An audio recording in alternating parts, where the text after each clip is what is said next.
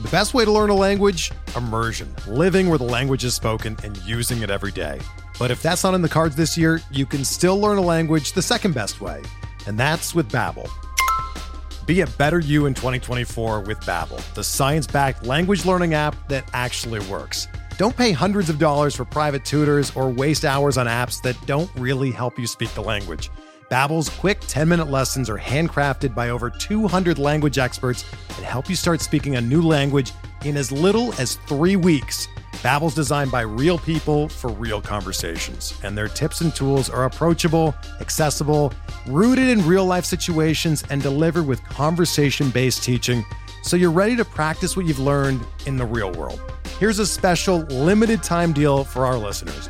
Right now, get up to 60% off your Babbel subscription at babbel.com slash bluewire. That's 60% off at babbel.com slash bluewire, spelled B-A-B-B-E-L dot com slash bluewire. Rules and restrictions apply.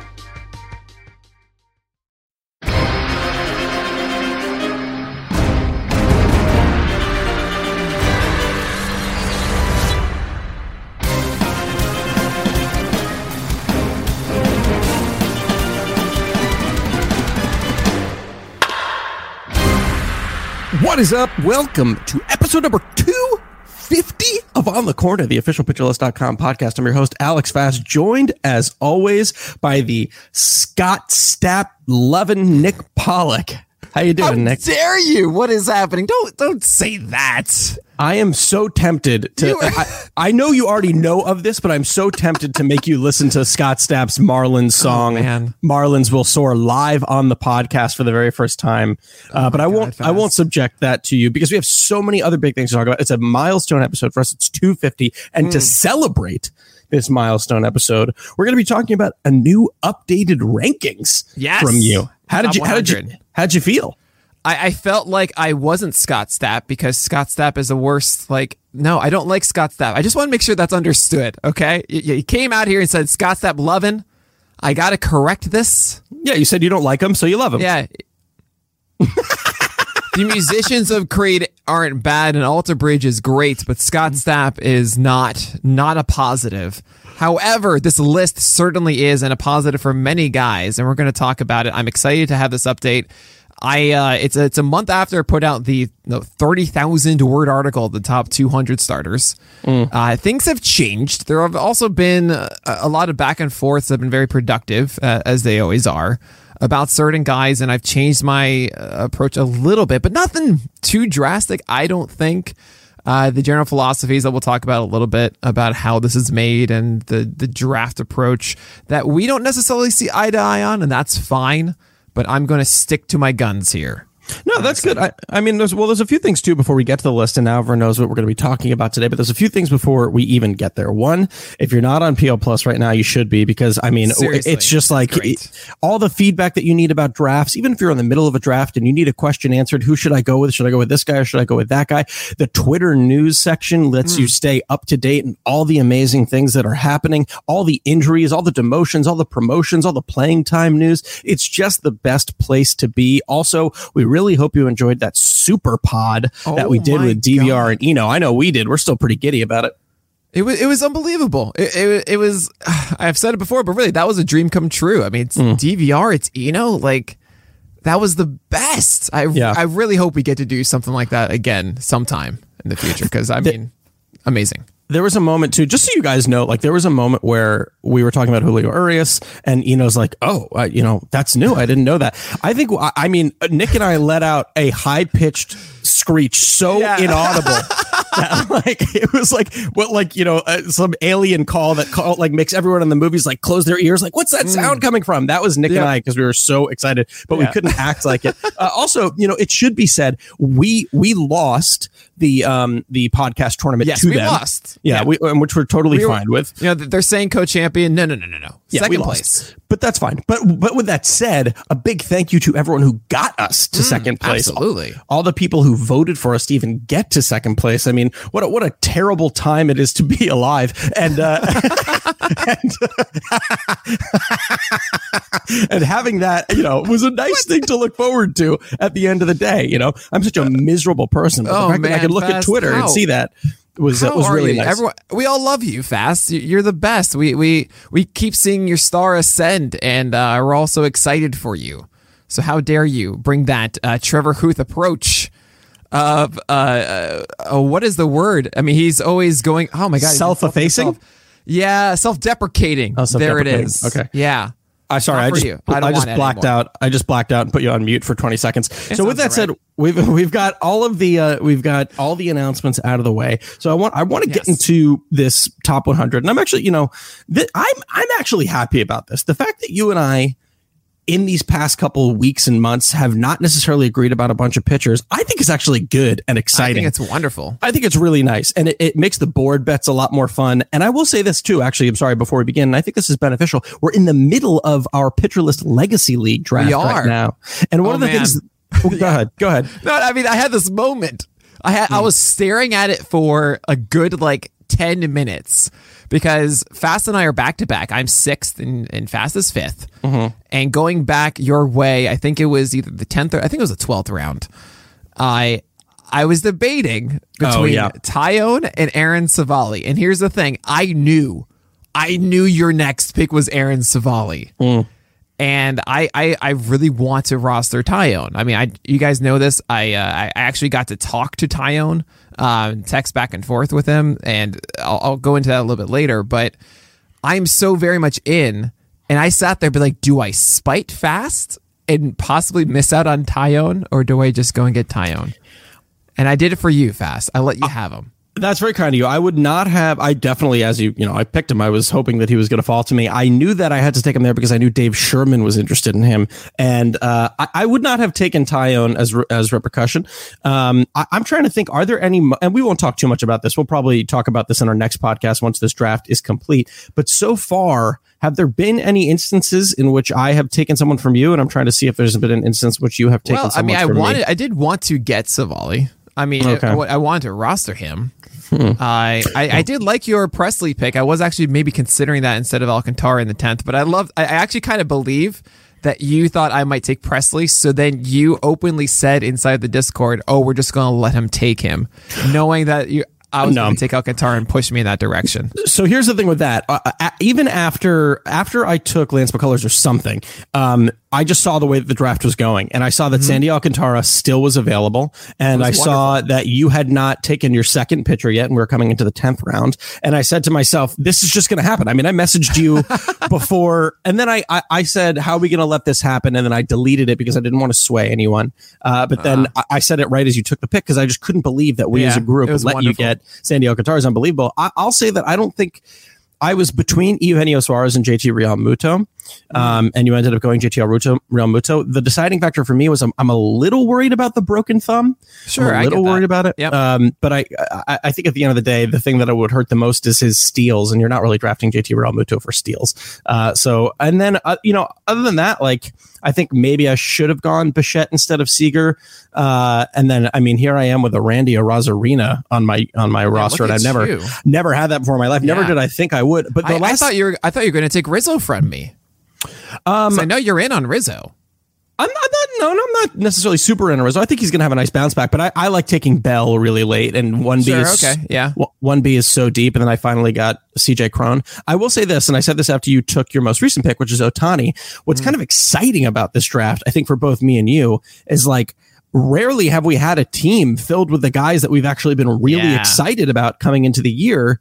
Uh, and now we'll actually, you know, so so often you get excited about a guy, you don't have him on any of your teams, and then you really kind of forget, oh, is he doing great? Is he doing Right, poorly? right, right, right. But now, how Lance McCullers and how Shohei Ohtani go is how theoretically our teams go. You know, and and Sandy Alcantara. I also got Sixto Hmm. Sanchez because I mean the conversation with Eno and and DVR did push me in favor of Sixto a little bit. I, I I was planning on taking Kluber. I'll be honest because I wanted Kluber too. Uh, I Yeah. was planning to go Alcantara, Kluber, Taijuan, and actually like make that work. Uh, but Ian Post got him the start of the 11th, and Sixto was still there. And actually, if you see my rankings, I have Sixto above Kluber uh, today. So I w- I'm fine with this. And in the shocking, shocking events, this is what I do every year. And guys, we'll get to the top 100 in just a moment, I promise. But I actually took Jacob DeGrom first. I, I didn't Yeah. really think I was going to do this. I was in the sixth position, and I, I did this just for this league. because I know, you know, normally in the other leagues, I, I I'm not egotistical and think like people care about my things, but I know that like the staff is hyper aware of my rankings and how my strategies are. So you have to I have to change it slightly for this, and so I went to Grommen first, and I decided to go after that. What eight hitters in a Well, row yeah. after seven?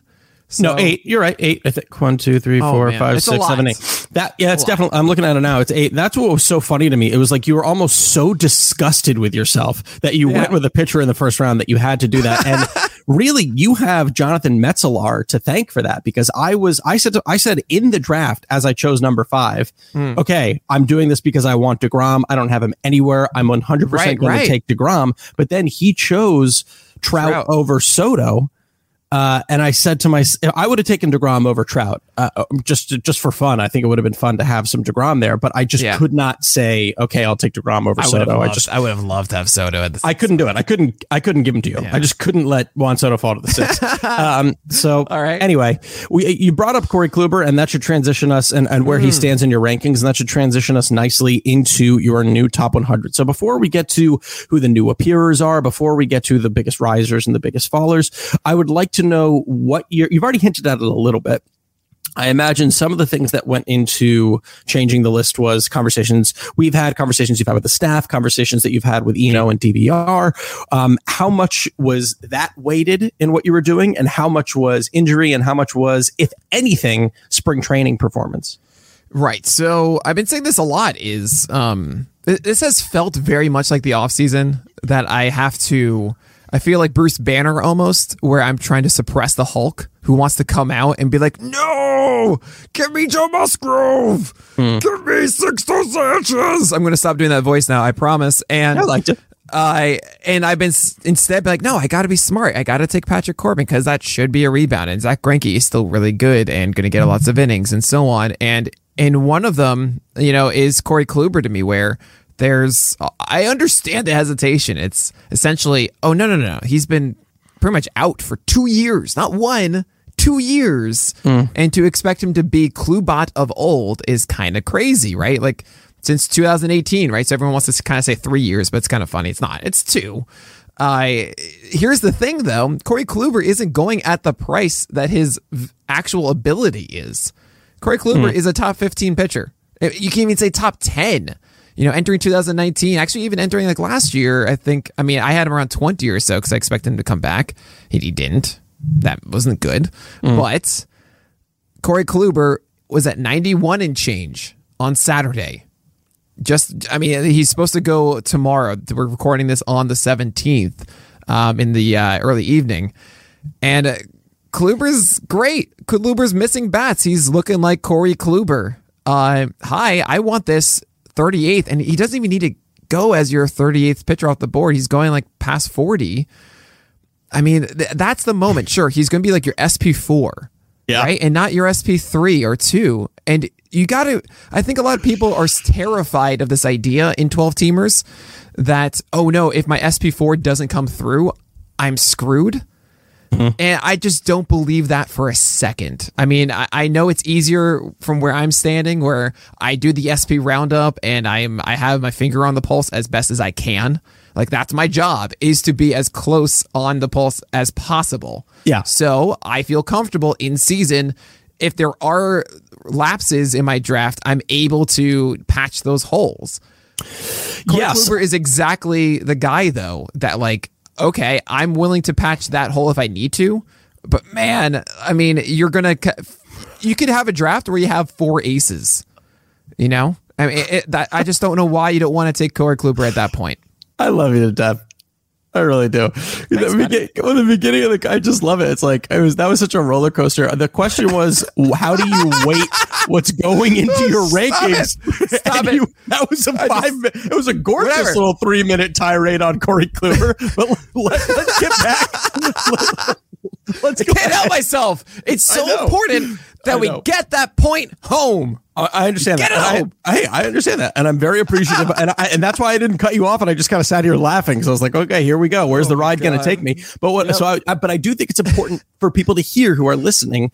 Um, how much are you? What are you waiting, and how are you waiting it? Are you waiting Right. feedback? Are you waiting spring training results at all? Uh, what are you waiting, and how? Okay. So spring training, I'm waiting. I I'll put it this way: like veterans versus younger pitchers are different. Veterans, uh, I'm giving a longer um, period of time to get back to normal because they aren't rushing. They aren't like they aren't having to show up in camp and prove something. They have a spot. They've done this before. You got to rely on them that they'll be there opening day, right? So don't worry about like Greinke and uh, really honestly Corbin or Morton until the week before, which is not what you want to hear, but you have to. However, with the younger guys, Garrett Richards is a good example, uh, who who is trying to prove something, trying to get back on track and to sh- showcase that they have this ability. You should be expecting them to perform like they are early in spring training because they've been training for this. They're trying to be their very best from the beginning. They're not easing into it like others. And if they're struggling now, I believe that they will be struggling in April more. Uh, so there's there's always nuance attached to this. But yeah, I'm certainly favoring. I mean, look, Mike Minor, good example. He's throwing 92, 94 now as opposed to 90.6. Like I am taking that into consideration Yeah. heavily. Yeah. You know, so the, the it's with everybody. Like, is velo difference? Are there velo mm-hmm. differences? Are they using new pitches? We got excited about Matthew Boyd's changeup, rightly so. That was an amazing pitch last year. Unfortunately, he lost his slider and fastball command along the way. But we didn't. Mm-hmm. But we were right about hey, new changeup. Hey, it's working. That Yeah. likely will stick, and it did. Right. So that's the kind of stuff you can follow during this. And I did make some adjustments based on that. In a in a pitcher heavy keeper league, are you spending uh, a dollar on Matt Boyd? A pitcher heavy Like it's a pitcher. Excuse me. Pitchers are very inflated. How much are you spending? How much? What's a good fit? What's a Oh, good price for Matthew Boyd? Is four dollars too much? I'll, I'll say this. I mean, there's no correct answer for that because I mean, there's every auction dollars are very, very relative to the league. Um, Yeah. But I, with Matthew Boyd, if you are investing in Matthew Boyd, recognize that he doesn't have a great schedule early. It is Cleveland, and then it's a bit of a rough patch, and you, if you are interested, you have to be willing to be conservative with him. Like I would not feel comfortable getting Matthew Boyd and then starting him for April blindly. Yeah. I, I just I can't do that. I do feel that there is more of a significant chance than we are giving him that Boyd could turn it around. Yeah. Because he was pitching hurt last year. He didn't have a slider, which is the pitch for him, added the changeup. Um, I hope the velocity is good enough around 92 and change. Uh, and the command is there, but we just don't really know right now. And it's too much of a haze for like 12 teamers. Eh, no, but if you're need- if you- like if it's such a shallow sorry such a thin waiver wire pool in that auction hypothetical starter heavy auction league then yeah i would take a chance on boyd because he's probably better than what the wire will be in may That's my home league, so I was happy to hear you say that. Uh, I had him uh, four for a, bucks? No. I had a chance to. I have a, I have him for a dollar because we're using the 2019 rosters, and I have a chance to keep him for four. I don't think I'm going to do it, but I think I'm about to trade my first round pick in the minors for a ten dollar Joe Musgrove, which I think is going to be okay. Okay. I don't think that's that bad. Um, uh, but that was just a purely selfish question. But now I want to get into the actual bulk of the list. Now there are no changes in the top 11. Okay. Um, Right. But I want to say this, uh, and I, I don't even know if I am being facetious when I say it. Is Jacob DeGrom in a tier of his own? In some ways it feels like it right Yeah. uh, i can't ignore the fact that shane bieber has pretty much never been on the il Uh, and DeGrom has had, I mean, he hasn't missed like significant time, but he's had some weird things. And, you know, Jeff Zimmerman put out this incredible, incredible predictor of injuries, right? Uh, And one of the highlights of like the variables you see from guys that are have heightened injury risks, of course, is the velocity that DeGrom is throwing. And it's like 100. He was, what is it, nine pitches in the first inning, uh, above 100 miles per hour, something stupid. Yeah, that it was insane. Yeah.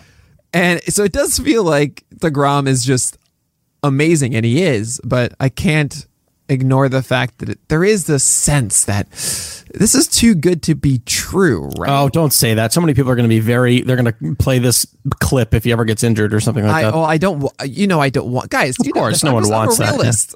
I'm a realist. I, I like. I. I. I, but broadcasters yeah. don't want kickers to miss field goals when they say he's he's never missed a field goal, but sometimes it happens. You know what I mean? That's the jinx. yeah. So is someone going to like quote that right before then the next time they kick a field goal to you? Yeah, yeah, that's what they'll quote. Uh, there really isn't any too much market change really inside of the top 25 overall. I mean, Gallen's dropped a little bit. I imagine that's because of the innings pitch And concerns. I really debated between him and Woodruff, but the fact is Woodruff's also on has a capped ceiling of innings too. And you guys know me, I'm a gallon gal, so I just couldn't do that. So yeah, 14, 15 is Gallen Woodruff now. yeah, I dig that too because listen, at the end of the day, I think uh, Milwaukee will be quicker to go to the bullpen than Arizona will be because they've got a much better bullpen. Uh, so I think sometimes, and I don't think that's gonna. That to me is like a tiebreaker thing. Yeah, Woodruff has been kind of immune to that when he's like actually like in season. He's been like the brewer that they lean on. I know 2020 was a little bit weirder, but 2019 he showcased like, no, I got this. I can go seven innings if you need me. Maybe I'm wrong. I thought he had a third time through the order penalty at one point. That It's was uh, possible. yeah. It's very possible. A lot of guys do. Most guys do. The first kind of big change that uh, a player that I consider big, I guess it's drops more than five spots, is Charlie Morton at 29, listed below Dinelson Lamet. So there was a little bit of swap there between Lamet and Morton. So uh, talk talk talk us through your logic on that one. Yeah. So, okay, I, I uh, essentially my in my effort to hold back the Hulk, I I swung the pendulum I think a little slightly too far, and I was I propped up Morton, Corbin, and Greinke a little too much. Okay. Slightly more, just and and then then I kind of thought about this and I said, okay, Lamet is the injury risk. If he if he didn't have that injury risk, like Lamet is top twenty, top fifteen. I mean, it, it was ab- absurd how good he was last year, throwing at times 99 on his fastball, not sitting there, but hitting 99, maybe even 100, with legitimately the number one pitch in baseball last year, right? That slider. I, but the fact that he has injury risk brings him down here. Same kind of thing with Morton is that like, I think if he goes 190 innings, uh, or let's just say 180, the average of the top 20, um, Morton could be, you know, a top 10 guy too. He's showcased that in the past. So they're both kind of linked in this way of both being effective, but we have our major hesitations about injury. And I decided to give the edge to Lamet because, I mean, he was just a little doper last year. he was just that much better. Uh, and so I have concerns on both, but I decided, you know what, Lamet um, showcased more of that upside more recently. So I'm going to give him the slight one pick nod. But I mean, that's tier six. It's like, it's all, and then Paddock is kind of thrown in there because, like, I don't know what you're going to do with that fastball, buddy. So Yeah. I know that is so much to, uh, and and uh, you know, as you said, this is a tier in and of itself, right? And I think that's a very good tier. I mean, that's they they all kind of have these kind of same concerns. yeah, Patrick Corbin losing two spots. I still like Corbin a lot at six, at Yeah. 30. So, Yeah. fan. Yeah, I'm with you. So once again, we have our next tier, tier seven. Not too many changes here. A lot of guys just kind of staying the same here. Um, Ian Anderson, though, he dropped seven. That that's a little drastic. Where do you see that drop coming Yeah, from? I think um, I think the conversation with Eno and DVR also exposed myself a bit with Ian Anderson. Um, so I've been saying this a lot this entire draft season, and I'm sticking with this where you essentially want to have four guys that you trust through the year that like you're drafting them, and you know, yes, that guy, that guy, I am going to be holding. I don't think his performance is going to be so bad that I drop him. Not necessarily the innings, but the performance, right? Uh, and Ian Anderson, I think, is the very end of it. Um, I think I think there are concerns about his walk rate that he won't necessarily fix it this year. I did like I remember us talking about this back in October, uh, where you weren't really buying the fastball and changeup because the movement profile wasn't quite right and it wasn't really It's so funky. yeah, it's weird. And I understand it. Um, I think Ian Anderson in 2022 is going to be up higher than 42 on my rankings. I think it's going to be like top 25, honestly, uh, something like that. But I think the he's going to have some sort of innings limit. I think there's still things to develop inside that repertoire. Maybe even second half Ian Anderson is better than first half Ian Anderson as he just gets that development.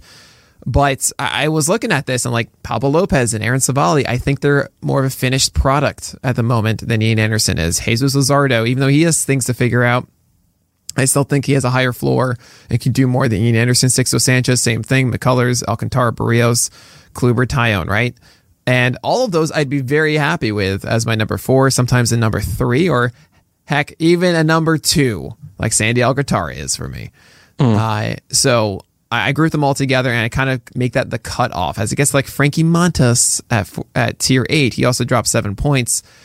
I don't know if Montas is going to be 100% healthy and in a rhythm. Like he showcased that volatility last year, so I figured that was the good spot to to cut it off. Yeah, that was a little bit surprising to me to see him drop that way because I mean, uh, in spring he's looked very good so far, and that to me has me buying maybe a little bit more of that bounce back. But yeah, I mean, maybe maybe this is kind of a better landing spot for him because, it, as you said, it does bake in a little bit more of that injury risk, which has right. been prevalent with him, um, and not not for just one time, you know.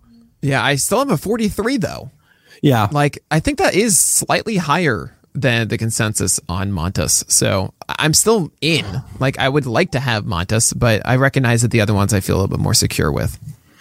But I also noticed here too that so you have Aaron Civale up uh, a little bit. Was that just because you were dropping other dudes down, or that was like okay, yeah, I want I want to put him up a little bit more? Yeah, I, I'm excited by the arm circle changes. The fact that he's you know focusing on a four seamer, which is really good. Uh, the fact that Aaron Civale uh, essentially, Aaron Civale's weakness has been his fastballs, and mm-hmm. if he's improving that and doing things to make it better, uh, that's a good thing, right? It, essentially, making his weakness not as bad, and not to mention last year, save for the eight earned run start, which I'm kind of throwing away at the last game of the season, it was a sub four ERA otherwise.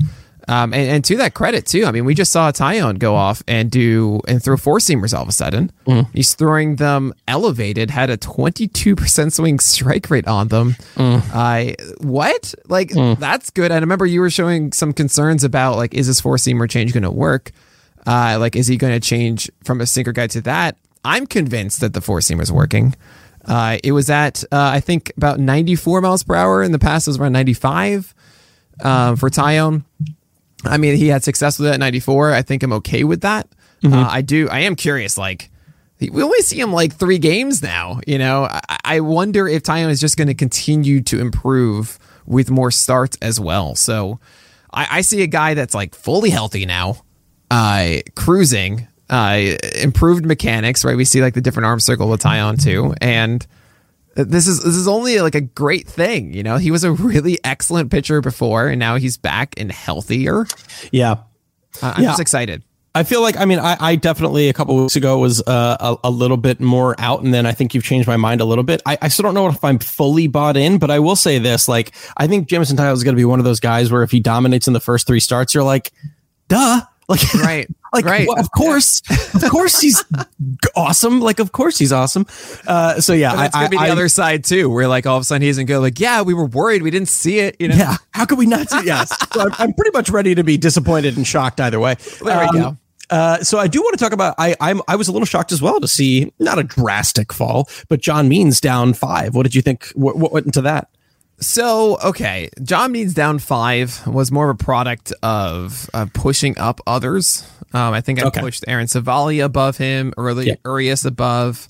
Um, but I'm still at 47. I still have Means in top 50, and I think he's like I've seen I don't know 60 and 70 otherwise. I'm still very much in. I I do also notice that it's likely I think the um, the Red Sox twice to start the year. Yep. Maybe Red Sox Yankees.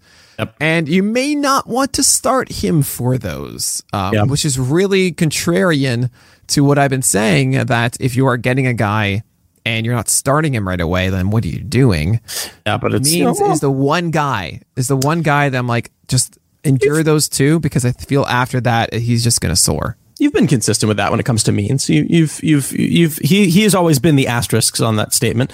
Um, sure when it comes to Soroka, uh, I think it's obviously no surprise. He put him at 48. We don't know when he's, uh, you know, pitched for the first time.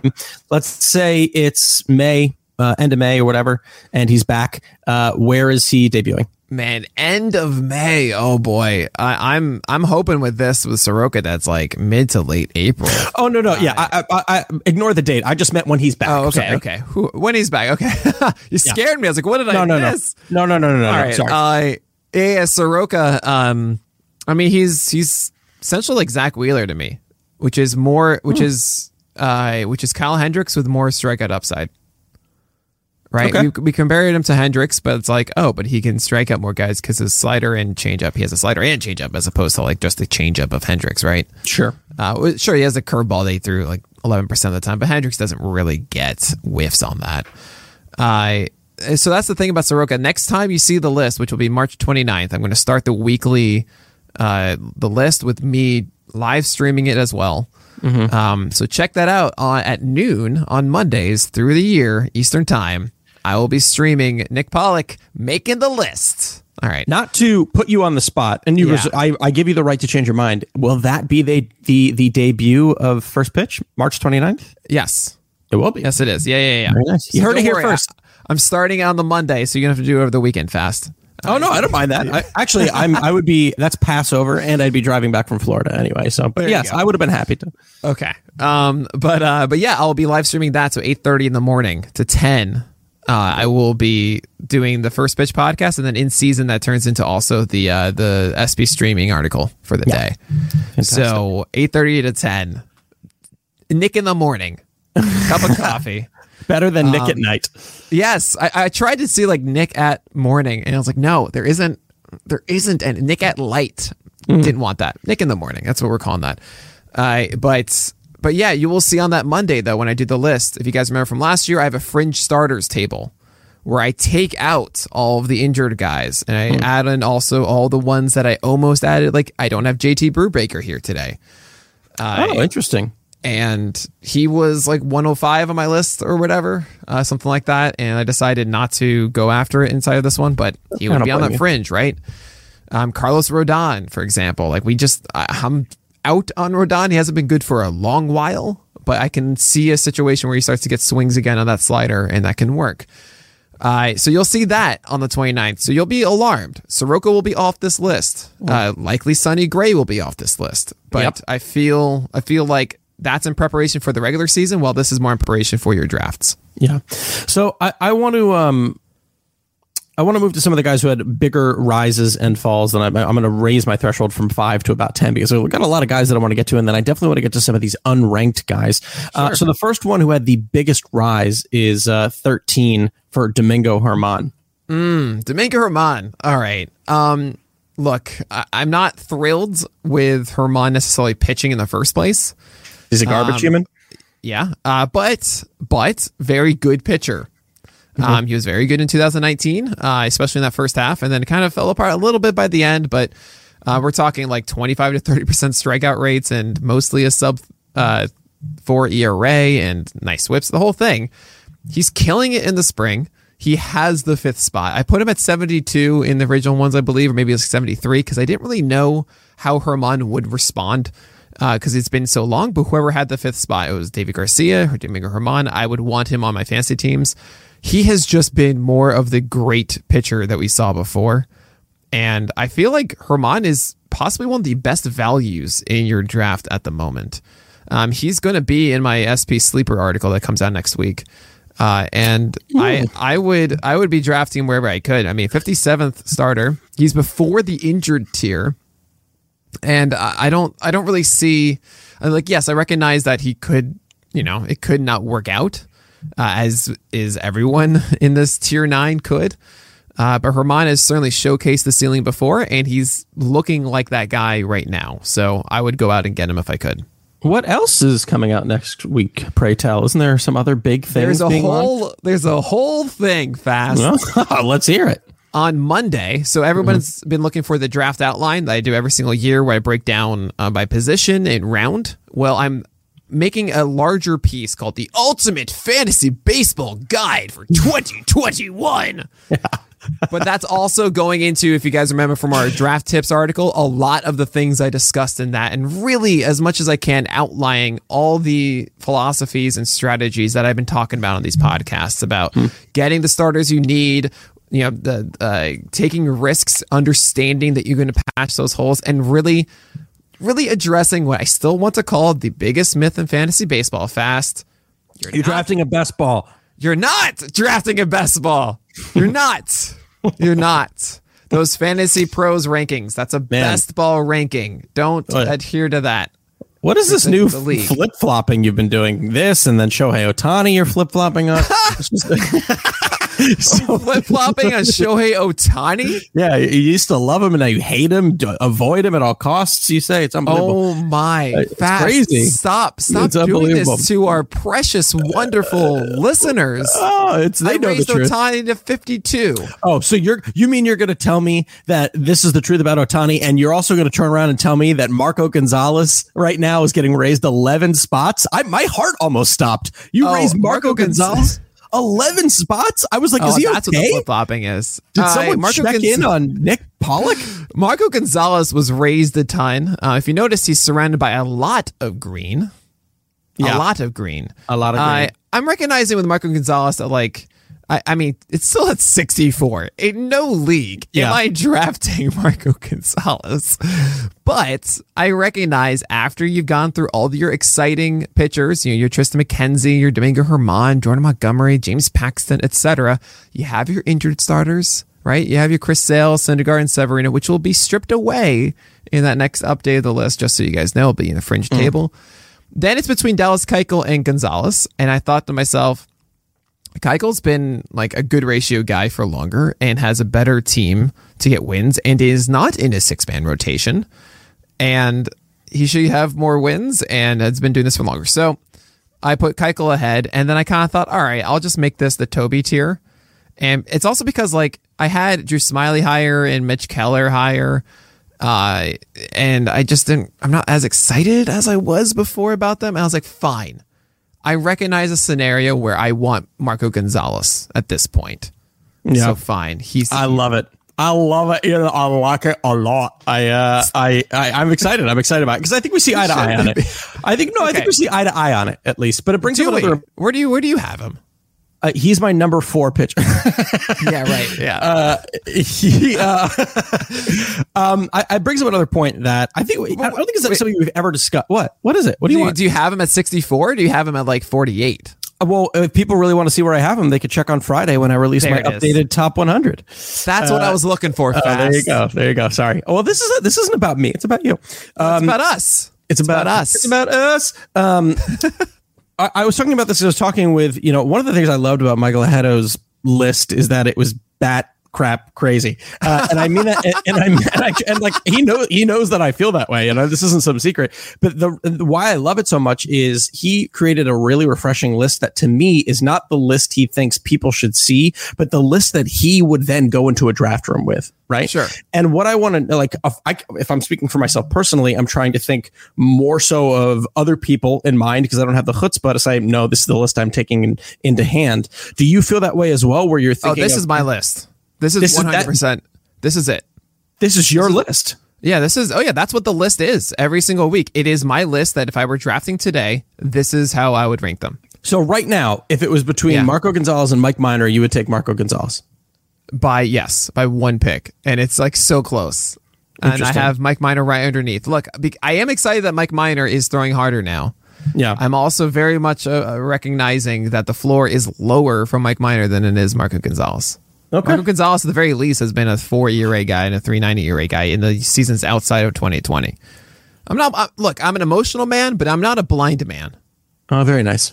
I like yeah. that. I thought, oh, I, I thought you were saying I'm an emotional man, but I'm not a blind man. But no, that's it. That's the okay. statement. Fast. I was ready. I was ready for the next part of it. I was ready for the next part of it. Uh, all right. The next. So we talked about Mike Minor. The next riser is Carlos Martinez, who rises 25.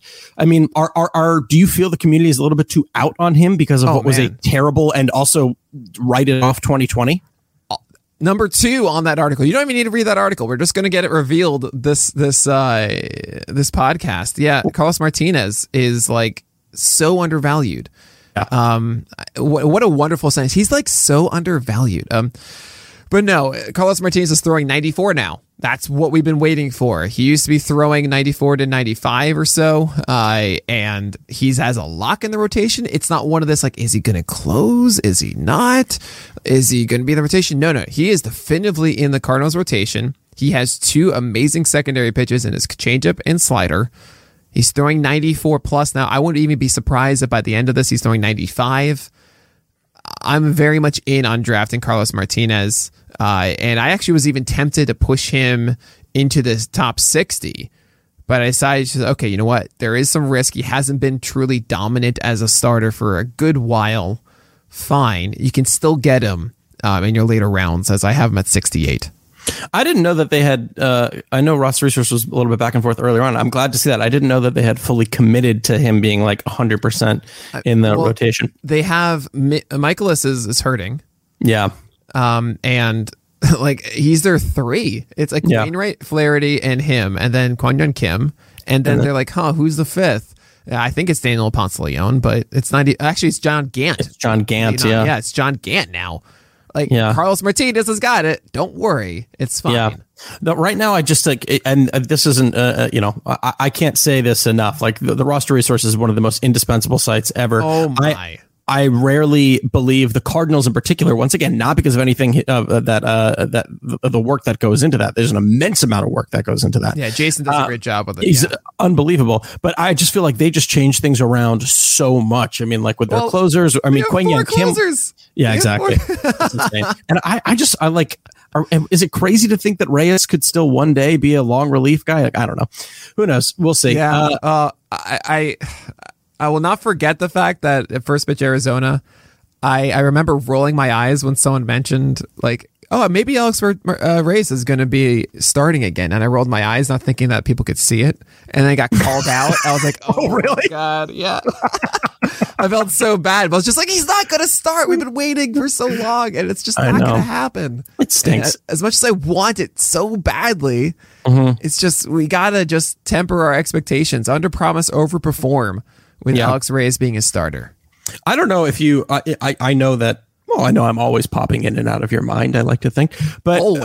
Uh, uh, I mean, just based on how many DMs I send you. but uh, was there any of me in that that little noodle of yours thinking, yeah, maybe I should drop Drew Smyly a little bit because he's down eight spots. He's down eight spots just because uh, it was such a small sample. Not the fact that he was.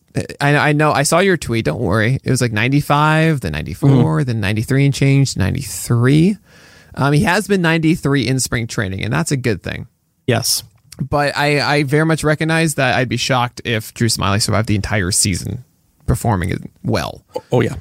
Um, still, I would be interested drafting him and seeing how he does early on and he's at 93 now, and maybe it actually gets pushed up to 94 by the start. But yeah, you know, he's still in that like, like after the injured tier, it's you have some Tobys. You got Keuchel, Gonzales, Minor, Davies, Odorizzi, right? And mm-hmm. then you start to get like my three that I'm like, okay, Martinez, Lorenz, and Smyly. I want to try those 3 mm-hmm. And then it's tier 12 where it gets a little bit messier. Um, some intriguing things, but some not. And Smyly at the very least, I'm like, yeah, I could. Okay, this could be actually a, a huge reward play in April. Yeah, I hear you on that. And so, what about Keller? I mean, I I I am someone Which who has one? Uh, Mitch. Excuse me. Um, he's the he's the next person. He also dropped eight. I watched the start today, and I'm not you know spring training, but that command is not looking yeah. great. The command so, is starting to scare me. Six, which is good. Uh, he doesn't know where it's going. I understand, but the fact that he has that ability, like I think Keller, Keller, in you know I've said it a lot, and it's a term I've been using this uh, preseason is a, is a guy a finished product or not. Mm. I wouldn't say that Mitch Keller is at seventy one for someone to at least have the blueprint of success. They haven't necessarily put it all together. Mm. But this is something that over time, I think Keller throwing doesn't have to be 96, could just be 95. Ito made this excellent point about 90 to 94 being like the same kind of results in play. But once he hit 95, yeah. then things get a lot easier as a pitcher. Yeah. So throwing 96 and maybe pulling that back to 95 and change, okay, fine. Uh, he still had over 30% CSW on that four seamer, over 30% on the slider as well.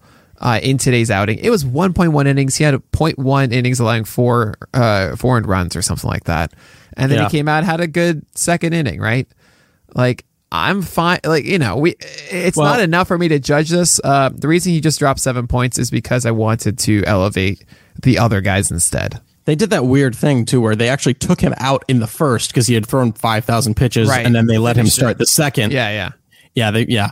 So that was interesting. And yeah, I mean, once again, it's spring training. At this point, with spring training starts, I'm like, okay, interesting. In another week, I'll be like, okay, a little worried, but not Yeah, at sure. that point. Not at that point quite yet. Uh, Yeah. Let's move on to the optimistic, another big riser, jumping up 21 spots. Nathan Eovaldi at number 76. Yeah, he gets your O's first. Okay, well, moving on. That I mean, Um, he's, he's throwing 100. And he gets uh, which is very good. He actually pulled back on the cutter, I think, which is not what you want. You want him to actually be throwing that cutter a lot.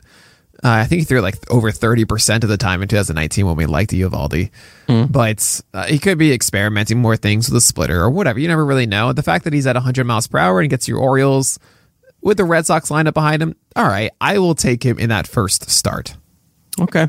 Yep. All right. My poor Orioles. Right, getting- right getting above him is on. more interesting to me, which is AJ Puk, uh, because Mike Fiers is hurt right now, and my understanding is that Puk might actually be in the rotation to start the year.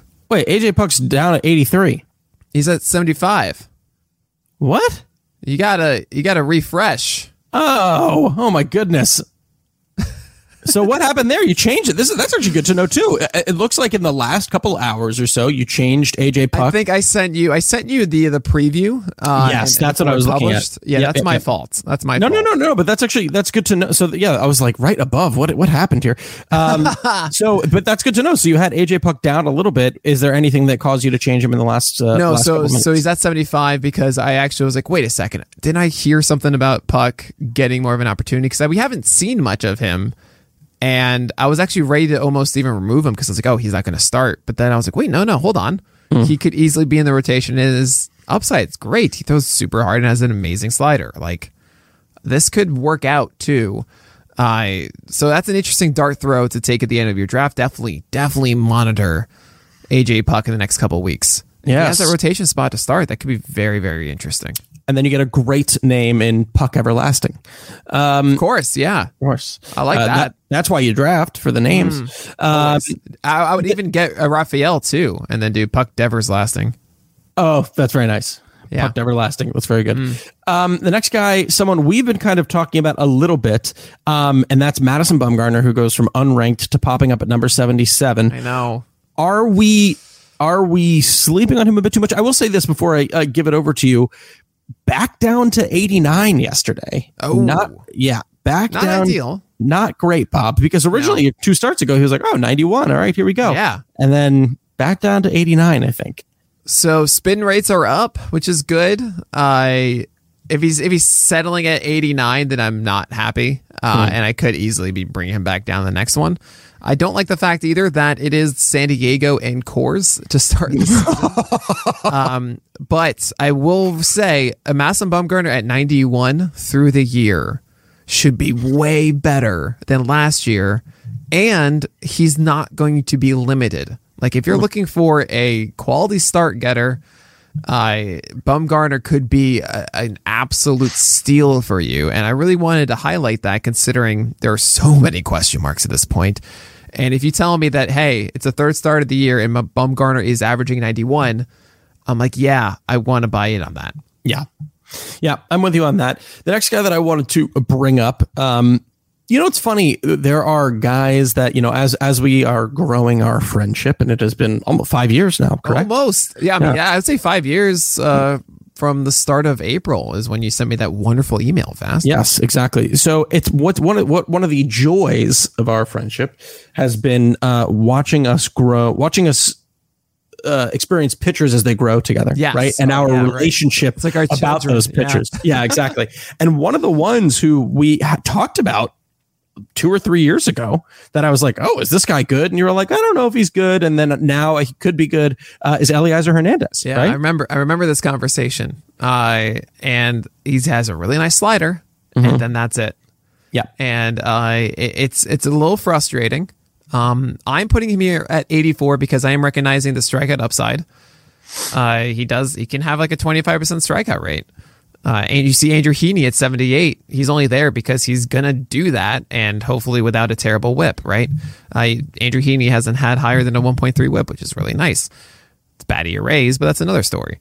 Uh, Elieser Hernandez could be something of a Heaney light in that way, but uh, I don't know. I don't know if he's going to develop the fastball and anything else like a changeup or whatever to really to really uh, nullify like the fact that he goes like five innings a start, if that.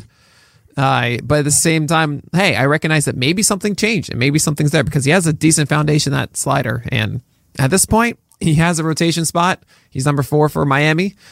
Uh, take a chance, see what happens. Yeah, yeah, I, I hear you as well. He's, I mean, he's another one of those guys that it's a fun flyer to like take a step back and, and see uh, see what's Yeah. going on with him. Two other guys that we should get to then because they f- fell quite a bit: uh, Cristian Javier and Dustin May. So uh, let- let's get some quick hits on why they why you hate them. Oh, okay, all right, so, all so buddy. much, so Um, much. I think I talked about it like in two podcasts ago or so. Uh, Cristian Javier, um, I think his fastball isn't that good, and he also loses stamina as he goes through uh, through the game. He Yeah. starts off like 93 and change, and by the end it's like 91. And I do like his breaking ball, and I do actually think that will p- perform better than it did last season. But Javier, I don't think has the full ro- or the full arsenal that makes me very confident in a given start. And he's a streaming option, but not really one that I want to be drafting. Uh, well, Dustin May to me is the clear number seven uh, on the Dodgers. I put Gonsolin; he dropped 13 spots at 79 uh, because he's thrown three times in the spring for just six innings and it's just not conducive to someone who's going to be starting out of the gate. That's just not how it is at the moment. And it's so frustrating because Gonsolin's really, really good. He just won't, you know, it's going to be a complete headache. And I think it's going to be even a bigger one for Dustin May, who isn't as good as Tony Gonsolin for your fantasy teams. So I, I dropped them both significantly. Now, I saw this interesting tidbit. Well, at first, I agree about Cristian Javier. I think when you take a guy who loses his stamina and compound that with a guy who's known for not having the best command, that can be a really perfect storm to ruin a bunch of your starts. Um, the uh, one I want to say about Dustin May, I had just seen this earlier today from the at Future Dodgers account. He says in both 2019 and 2020, Dustin May threw 50% sinkers, about 6% four seamers. Today, this was March 15th, in the Dodgers' first spring training game with StatCast, he's thrown 40% sinkers and nearly 30% four seamers, which is very, very interesting. I also don't know, and he notes definitely something to monitor moving forward. That was at Future Dodgers. Um, I don't know if that means they might want to use him in the bullpen more. I don't know if that means they still want to make him a starter, but they want to get away from the sinker a little bit more. But once, as he noted, very interesting thing to keep track of. More four seamers are a good thing for Dustin May. Uh, I agree. It does tally up to 70% fastballs, though. And that's, I mean, I, I think. I think we can both agree that one of the biggest uh, holes in that arsenal is a lack of a proper whiff pitch, Sure. right? And uh, you know, if we don't see, I, I feel like the 94 mile per hour cutter should be missing more bats. It just isn't. Uh, so until we really see that, I mean, maybe the four seamer can act like that pitch, elevated. Uh, we'll see. But seeing 70% heaters uh, is a little weird, and it, it's very rare for a starter to ex, uh, to to be amazing with that. Like Lance Lynn is one of the exceptions at the moment. Sure. Yes. Yeah, I agree with you on that one. The last uh last couple we want to get to is tier 14, the final tier on this new list. Uh, and we'll start with Caleb Smith who's fallen out of uh the top 80 and into the bottom 90s at 93. What came into that drop? Right. So you guys, you guys know how I feel about Caleb Smith, um, and I don't feel it's so much different. Uh, what we saw last year was just kind of a wasted season, uh, where he did have the velocity that we wanted, which is around 92 miles per hour. He got it back, but he didn't have the command with the Marlins, and then he missed. I think it was six weeks because of COVID, and then got dealt to the Diamondbacks, and then didn't really come back until September Yeah. it, it was just not fair. Uh, so we got this lost season for Caleb Smith. Now he's the number three in Arizona, which is great, but then he gets the Padres first. And it's a situation where if you were getting, like with John Means, you can't not draft him and then pick him up after his first two starts, right? because he's going to be drafted and then held by someone. Caleb Smith, though, no one's going to draft him. And he's not going to be picked up for the San Diego Padres, but maybe for the Cincinnati Reds, you can pick him up if he's showing the good things you want to see in the Padres. Maybe against the Nationals after that. The Reds may be better. I'm a little, I don't know where, how I feel about the Reds offense yet. Where Where is that game? Uh, it is in Arizona. Well, that makes me a little more interested. I'm, i would be worried in in uh, Great American, but that, that makes me a little bit more interested. It's, it's, no more Coors Light for you. No, it's a more Coors Light, and I think that Cincinnati is just like literally a a, a home run haven, and uh, sure. I, I, those fly ball guys scare me in that well, park. Well, his fourth starts in Cincinnati. Okay, that scares me. Uh, at, at, that point, hopefully, we'll know a little bit more about what we're dealing with when it comes to him. Uh, so let's go through these final. I, am going to hit on just the unranks because I like to end, as we know, on a positive note here. And these are four guys who have made the leap from complete and utter irrelevance to your top 100. Uh, and I and I like that. They're not irrelevant, being tongue in cheek here. Uh, so that's Trevor Rogers, Josh Lindblom, and then to wrap it up at 99 100. Love your new 100, by the way, because mm. it, it really packs that 100. Yeah, it really uh, does, right? It does. uh, so 99 is Tejay Antone and 100. If, if you don't know what we're talking about, like Nick and I both feel that there's like there's a certain kind of person who has to go at 100. Yep. Right. And and for you now, that's Rich Hill. So why don't we start with Rogers and then work our way down? Sure. So Rogers, he's an interesting arm. Yeah. Um, and the fact that he has the fifth spot in Miami is a bit appealing to me. Uh, good fastball, mid 90s.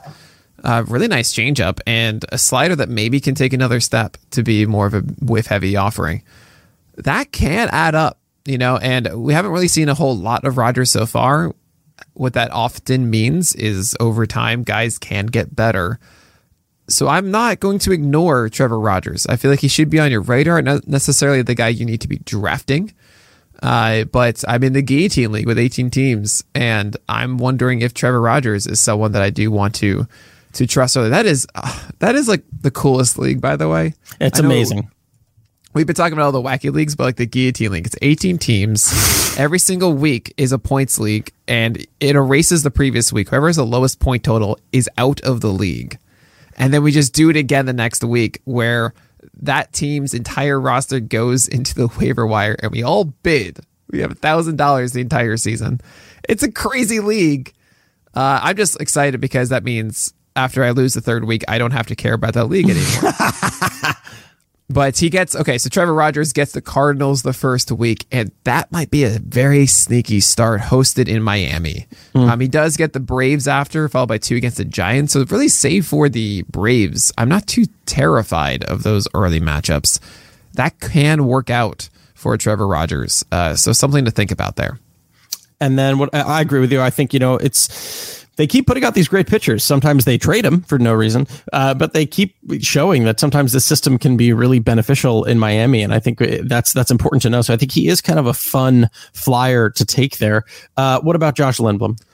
Yeah, Josh Lindblom. Um, well, fast. Why did I put Josh Lindblom here? I, I think it's the, you know the the excitement of some of the changes that he made in the offseason. He's got some nice breaking pitches, uh, and the back end of the top 100. You in particular are looking for upside, and I think when you can combine upside with innings this late, that's usually going to be a benefit. He could get you a few wins. He's obviously, like I said, going to get you a good amount of innings. The four seam pairs really well, or at least the changes that he made with the four seam pair well with the curveball. There are, of course, warts. This is the back end of the top 100, command being one of them, but there's promise. Right, right. I mean, look at a 27% strikeout rate last year. Uh, I don't expect that again, but if he can lower his ERA from a five and change, uh, and which I think he certainly can, he'll get the innings as you mentioned. So, mm. yeah, this is uh, why not? Let's see what happens with Josh Lindblom. And the final two, Tejay Antone and, and number 100, Rich Hill? Yeah, so Tejay Antone, I know a lot of people I think are higher at the moment on Antone because Wade Miley doesn't look to be in the rotation to start the year, and Antone would have it. There was a small injury scare with Antone as well. I think still, yeah, the groin, yeah. But I, I think he's okay, from my understanding. Uh, Tejay Antone, though, to me, uh, last year he was a streamer. I remember this so distinctly. Like, he was all set two weeks away from it. This is what happens when you're in September and you focus on starting pitchers and you're so into fantasy baseball. Like, okay, I see that the Reds are going to have a doubleheader on that Monday against the Pirates. they're going to need another starter, and that would be right in line with when Tejay Antone will be ready. Okay, in two weeks, I'm going to get, re- get ready to roster Tejay Antone for that one Monday. I was so excited. And then he, they threw him out there on Saturday against the Cardinals and he didn't do well. Hmm. And I was just so upset. And but that's the thing though. Antone was someone I was considering for that good matchup, not as oh, he's in the rotation. Great. I want to pick him up everywhere. And I still kind of feel that way where Antone isn't I don't think he quite has that consistency across his stuff yet. Really nice slider when it works and everything. It's just not quite enough that I would draft him and start him regularly yet. So just just be you know be aware of Antone. Yeah, the Reds are, you know, they kind of have this weird type, and I think it's why they call him Cincinnati, where like they have guys like him or Michael Lorenzen or even a Lucas Sims or an Amir Garrett or even Robert Stephenson, where they're like, oh, they've got this one or sometimes two pitches where you're like, oh, that's a dirty pitch, but can Right. you not walk 17 guys?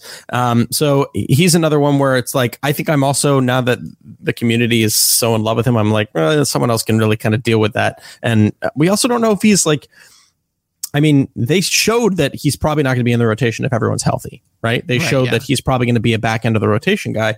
So uh, that that worries me a little bit too about you know if you spend a high draft pick and Wade Miley does come back, he clearly seems to be a part of their plans. But uh, that brings us to number one hundred, someone we might have forgotten about a little too much, and Sure. has looked pretty good in spring. He's on a great team, obviously, and and that's Rich Hill. And I, I do want to mention really quickly on Antone. I'm sorry. Uh, Go ahead, yeah. sinker, uh, sub 50% zone rate, sub 20% O swing, sub 5% swing strike rate. It cost 230 through him last year. Hmm. It's not a good pitch. It, it just isn't. Slider was a strike getting offering at 57% zone rate and 19% swing strike rate and 60 WRC plus, but I'm not convinced that that pitch alone with a curveball that can get strikes uh, is enough. So that that I just want you guys to understand what is the makeup of Antone because a lot of people might not really know. Definitely read Michael Ajeto's article on it. But yeah, Rich Hill, he still exists. Like I feel like every single year, this is what happens though. There are certain pitchers that like, oh yeah. He exists. Tyson Ross was one of them back in 2018. Oh, wow. Trevor Cahill as well was like, oh yeah, right, he's doing things. Anibal Sanchez did things. As they get, old, you know, they're guys that like go through injuries and are getting up there in age that have had successful seasons that we just kind of forget about. I think honestly, Chris Archer is another one I almost put at 100, but both of them have showcased a ceiling before. Rich Hill has pretty much not been bad when he's been starting, and despite me last year seeing him pitch at like 86 miles per hour and going, this is a ticking time bomb. And it never really came to fruition. Yeah. Uh, maybe it works. I mean, he's not getting younger, which you've heard 20 million times on podcasts like this one, but maybe he's still got a little bit of juice left in him. So good luck, Rich Hill. We're all counting on you. Yeah, and also like um, there's no doubts about it, injury concern, but right, but when the when the floor is lowered, in ter- or, or when the ceiling is lowered, I should say, in terms of how many people are going to get 180 innings, and that being the new 200, as Eno said in the last podcast, if he gets you 120 innings, 100 innings, and they're quality, it's interesting. Cares about 120 innings. I, I just want him to do well for the first start of April. yeah, good point. You're not looking It's- for that it's bulk at the back end. Yeah, Yeah. bu- bulk bulk is something you find through the year. Like, I, I this is what I've been what I've been trying to tell you about Shohei Ohtani fast. Mm-hmm. I don't care about the innings total with it. Once I've got my four guys across the other four roster spots, I will find the total innings. Yeah, I'm not like a lot of these, all of them really. I'm just like, hey, can I get them at some point and then have like a good 50 inning stretch with them during the Yeah. year? That that's if you're thinking of it like that, you can. Oh man, you can explode. no, I don't know if best way. I don't know if Trevor Huth heard it the way you know he's listening right now. I don't know if he heard it the way I heard it, but I think what you just said is I don't care about. And then you paused and then said Shohei Ohtani, um, which How is you? which How is dare true. you do this? Uh, I, I cannot wait. I cannot wait for Ohtani to be like just a, amazing. Bomb, yeah. And even here's the thing: we can both be right. Like he can have an amazing April and then be hurt and be done for the year, and I feel like that would be a win for me and a win for no. Ah, Yes. you're crazy. You're crazy. That would be a win for me. That would be like a full month of like ace production. You just got essentially for what uh, the 200th pick of your draft. It- It'll all depend on where people take him. Right now, he's up to like 160 in the draft. So, What? Uh, yeah. I- I've But I've also- 180 in fantasy pros. Remember, I will say you took him in a, in Yahoo though, which I think does knock his value, having him as two different people. Well, I mean, I'm assuming uh, the whole thing I'm talking about, yeah, is as two different people. Okay. All right. Um, well, Nick, that was a fun one. It feels Yeah. good to be back into the groove of just doing these top 100s. And this is, you know, I, I imagine next week we'll do a little bit of that and maybe dive into m- some of mine about what some of the changes Yes. are in mine. Uh, Yeah, that's what we're doing on Monday. That's what we're doing on Monday. And then we're going to get right back into the groove of things. Spring is here. Spring has sprung. It's been absolutely lovely. Uh, and we're, we're talking pitching every day, and that's great. But I think it's going to do it. I think it's going to Yes. do it for episode number 250 of On the Corner, the official pitcherlist.com podcast. I'm your host, Alex Fast. And I'm your next host, Nick Pollack, and we'll talk to you guys next week.